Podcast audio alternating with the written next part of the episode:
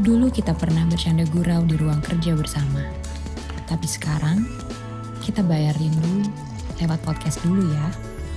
Welcome to Workplay Podcast. With me, Audira Amanda.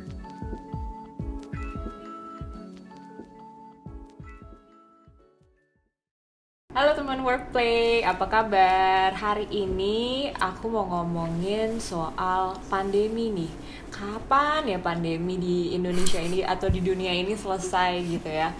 Um, yang teman-teman udah tahu, udah 9 bulan kita stay di rumah aja gitu ya karena pandemi yang belum juga selesai dan nampaknya juga belum uh, berkurang gitu kasus-kasusnya.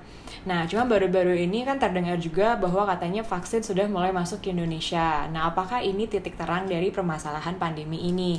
Dan dibilang juga katanya bulan Januari kemungkinan anak-anak sudah mulai kembali ke sekolah. Nah, sebenarnya kita benar-benar siap nggak ya untuk keadaan itu? Nah, makanya hari ini aku mau ngobrol aja langsung sama Mutiara Anissa. Hari ini kita mau ngobrol-ngobrol soal pandemi nih. Hai Mut. Hai Di, apa kabar? Baik, lo gimana? Ya gitu aja, tetap di rumah. Kayak kita terakhir uh, ngerekaman baru tuh itu IG live awal pandemi ya. Sekarang awal udah pandemi banget. bulan Heeh. ke sembilan. Nggak ada yang Itu ngira ya Mbak. ternyata ya. Heeh. Makanya waktu itu kan mikirnya cuma ah paling few months lah ya gitu kan. Dulu Hmm, kan pemerintah bilang awal-awal katanya kemungkinan Juni Juli gitu. Ternyata Patokannya lebaran Jadi- gitu ya waktu itu. Iya, waktu itu patokannya lebaran. Terus ternyata Juni Juli geser lagi ke bulan September ya. Abis itu sekarang udah Desember masih masih nggak nggak tahu nih ujungnya di mana gitu kan. Nah, cuman gue mau disclaimer dulu juga sih, Mut. Jadi podcast kita hari ini tuh sebenarnya bukan untuk mengkritik pihak-pihak tertentu atau untuk me- menyebarkan rasa takut gitu. Ini purely tentang ya gue sebagai ibu gitu ya, sebagai orang tua, gue juga punya concern-concern tertentu gitu. Apalagi anak gue juga udah mulai sekolah dan kalau misalnya tahun depan dia mulai masuk, nah gue juga masih galau nih gimana ya kira-kira aman Iya, apa enggak gitu. Nah, Mut, gue mau nanya nih Mut jadinya kan dengar-dengar nih katanya vaksin sudah masuk yang masuk yang yang kiriman dari eh, dari Cina ya waktu itu ya. Mereknya apa mau mereknya? Gue lupa. Sinovac, Sinovac yang udah sampai di Sinovac. Indonesia. Ha-ha. nah cuma katanya baru kemungkinan distribusi bulan Januari ya. Nah cuma gue mau nanya nih dengan adanya vaksin gitu ya apakah itu pertanda pandemi di Indonesia itu akan selesai? Hmm. Oke, jadi sebenarnya jawabannya simple tapi explanationnya ribet. S- eh, explana- eh sorry, jawabannya sebenarnya enggak sih. Maaf ya. Oke. Jadi eh, semakin kita udah ngejalanin 2020 kita banyak juga kan saling belajar tentang pandemi, belajar tentang vaksin, tentang eh, COVID-19 macam-macam itulah gitu dan kita sekarang aku ngerasa kayaknya orang-orang semua udah uh, came to terms gitu ya sama pandemi dan udah berdamai lah paling nggak berdamai merasa bahwa oh iya ini ternyata bukan sesepele yang gua rasa gitu. Ini suatu problem yang cukup besar dan solusinya nggak akan uh, sesimpel itu gitu. Nah ini berlaku juga untuk vaksin gitu. Jadi vaksin memang sebenarnya udah banyak uh, orang yang menaruh harup, harapan ke situ gitu karena it seems like kalau di Indonesia udah banyak banget hal yang dilakuin tapi kok gini-gini aja gitu kan Iya. kita udah PSBB berkali-kali Ha-ha. kita udah di rumah aja kita udah pokoknya kita udah menyesuaikan banyak hal tapi kok resultnya masih gini-gini aja nih berarti vaksin nih gitu cuman Mm-mm. Kalau ngelihat dari sisi scientific dan juga public health-nya, kemungkinan itu vaksin bukan jadi solusi tunggalnya. Jadi harus ada combination of uh, macam-macam ya. Ya salah satunya tuh vaksin plus 3T. Jadi penang penanganannya gitu. Jadi te- testingnya harus bagus, tracingnya bagus, treatmentnya bagus gitu. Overall kayak gitu. Nah, Oke. eh, untuk vaksin ini sendiri sebenarnya memang nggak akan pandemi cu- cukup apa akan cepat selesai di Indonesia karena eh, distribusi vaksin itu nantinya juga bakalan kayak maraton bukan kayak sprint gitu. Oke. Jadi kalau misalnya kita ngelihat ada beberapa prioritas yang akan mendapatkan vaksin dan ini eh, akan rolling outnya itu pelan-pelan gitu. Jadi mungkin pertama-tama bakalan eh, petugas medis dulu yang dapat, Oke, terus abis betul. itu petugas penunjangnya gitu, terus abis itu baru guru, baru siapa, terus baru bla bla bla bla bla dan baru kemungkinan kita gitu. Jadi memang masyarakat luas ya. Jadi di list terakhir kemungkinan ya. Kemungkinan sih apalagi yang kayak gua yang kayak gua gitu misalnya hamil. Terus abis itu kan menyusui. Nah itu kemungkinan bakalan jadi di terakhir-terakhir gitu. Jadi itu masuk ke golongan Oke. orang yang ya belum diketahui lah sebenarnya si vaksinnya ini aman apa enggak gitu. Jadi emang eh, kita juga bisa risk assessment sendiri sih di rumah kita kalau kita dokter oke mungkin kita salah satu yang pertama dapat vaksin. Tapi kalau misalnya Yap. kita misalnya tinggal sama orang tua kemungkinan orang tua itu eh, belum tahu nih dapat vaksinnya kapan gitu. Karena vaksin yang Indonesia pesan so far itu buat kalangan muda semua gitu. Terus habis itu buat ibu-ibu yang hamil kemungkinan besar tuh nggak dapat vaksin juga karena vaksinnya itu buat Oke. yang tidak hamil kita nggak tahu efeknya ke janin dan ke anak itu gimana gitu jadi ibu menyusui Oke. itu juga tergolong itu juga mungkin list list terakhir gitu Oke oke. Nah em, berarti itu datang ke pertanyaan gue yang kedua sih. Kalau gitu apakah em, vaksin yang akan kita terima ini ya, Muta? Karena kan gue udah dengar beberapa nama-nama vaksin gitu kan. Cuma Iya, heeh. apakah keefektifannya tuh sudah terjamin gitu? Kira-kira efek sampingnya tuh masih bakal muncul nggak sih untuk em, beberapa orang gitu loh? I see. Ya ini juga pertanyaan yang banyak banget uh, gue ditanyain sih sebenarnya dan uh, to be honest sebenarnya memang vaksin COVID ini kan dia dibuat dalam waktu yang cukup cepat ya. Pandeminya Iya.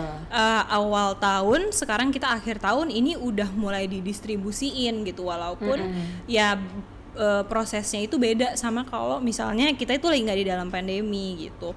Nah uh, ada satu kata ya yang sering mungkin kita sekarang dengar itu namanya efikasi vaksin.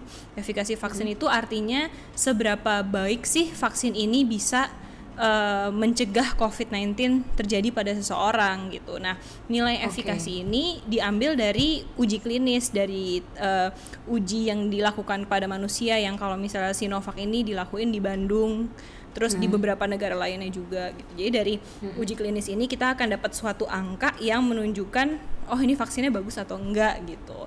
Uh, Nah, Oke. kalau misalnya vaksin yang udah sampai di negara kita itu kan eh, baru satu, baru Sinovac. Nah, Sinovac itu belum ada efikasinya. Jadi kita masih harus nunggu. Jadi kuncinya sabar. Nah, untuk vaksin-vaksin yang lain kemungkinan ini bakalan datang 2021 dan Indonesia sendiri sih kalau aku kemarin update ya, mereka itu eh, memesan 6 jenis vaksin dari 6 perusahaan yang berbeda gitu. Ya. Nah, just like any other product, vaksin juga punya uh, plus dan minus masing-masing pastinya gitu. Dan so far yang kita udah pesen ini kemungkinan nanti akan bertambah lagi, misalnya jadi 20 perusahaan atau 30 perusahaan ya kita ngelihat Oke. nanti ke depannya uh, produk-produk mana sih yang udah bisa maju ke pasar gitu, yang udah bisa dibeli gitu.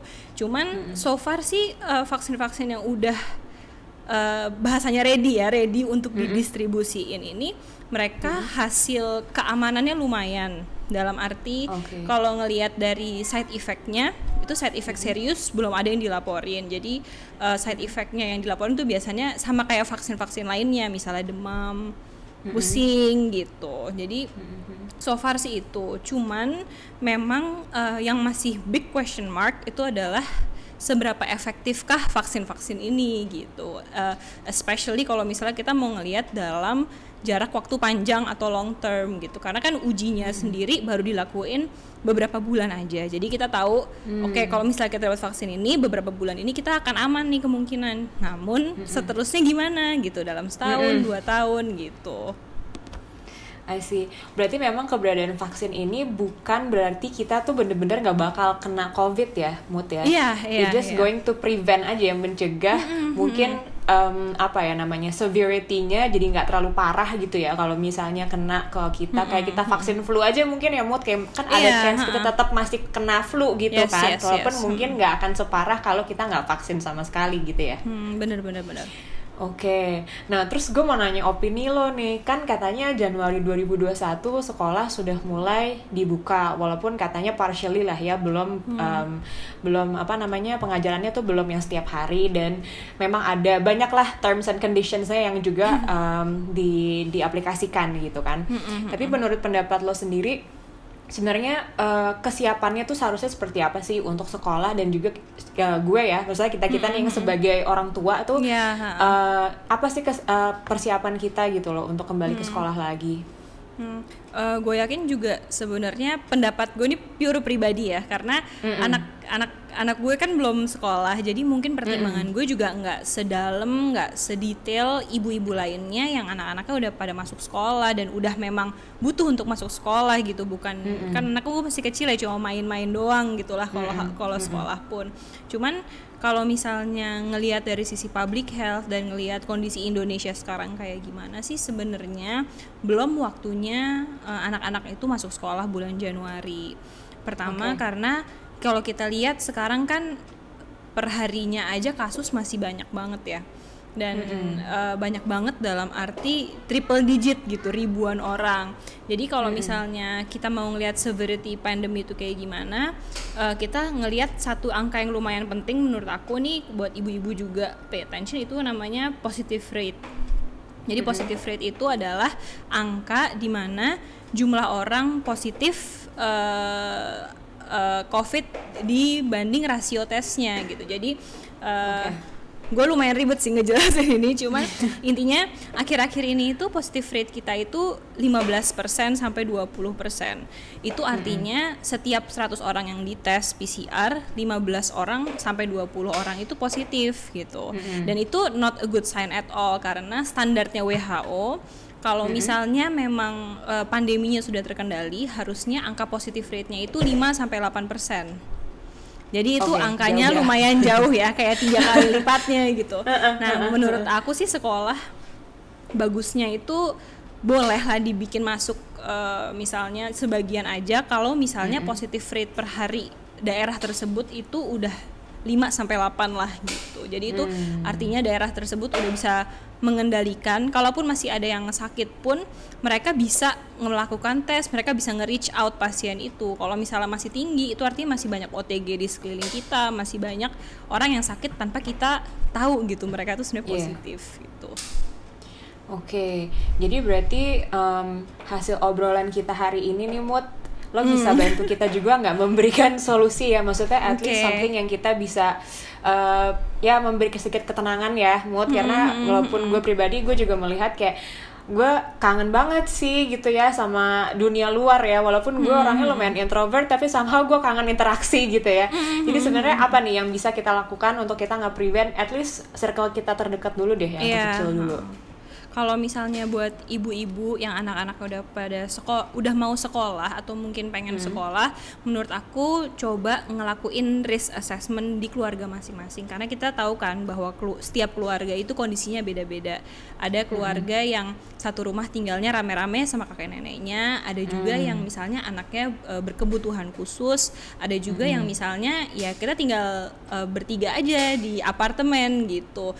Nah, Iya. dengan ngelakuin risk assessment ini kita bisa tahu bahwa sebenarnya resiko kita tuh setinggi apa sih dengan kita keluar rumah gitu. Jadi tambah resiko kita tinggi, lebih baik sih anak-anak jangan eh, sekolah dulu gitu karena bisa em, potensi untuk menularkannya lebih tinggi gitu. Ini juga sama aja Oke. dengan kalau misalnya kita mau keluar gitu.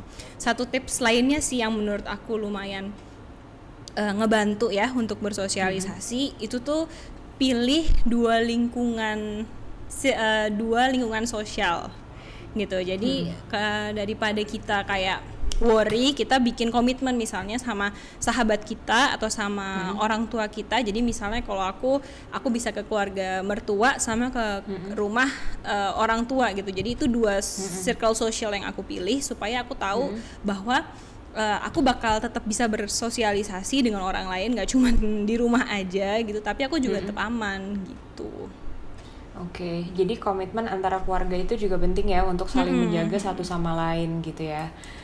Oke, Mo, thank you so much ya untuk cerita-ceritanya, sharing-sharingnya hari ini.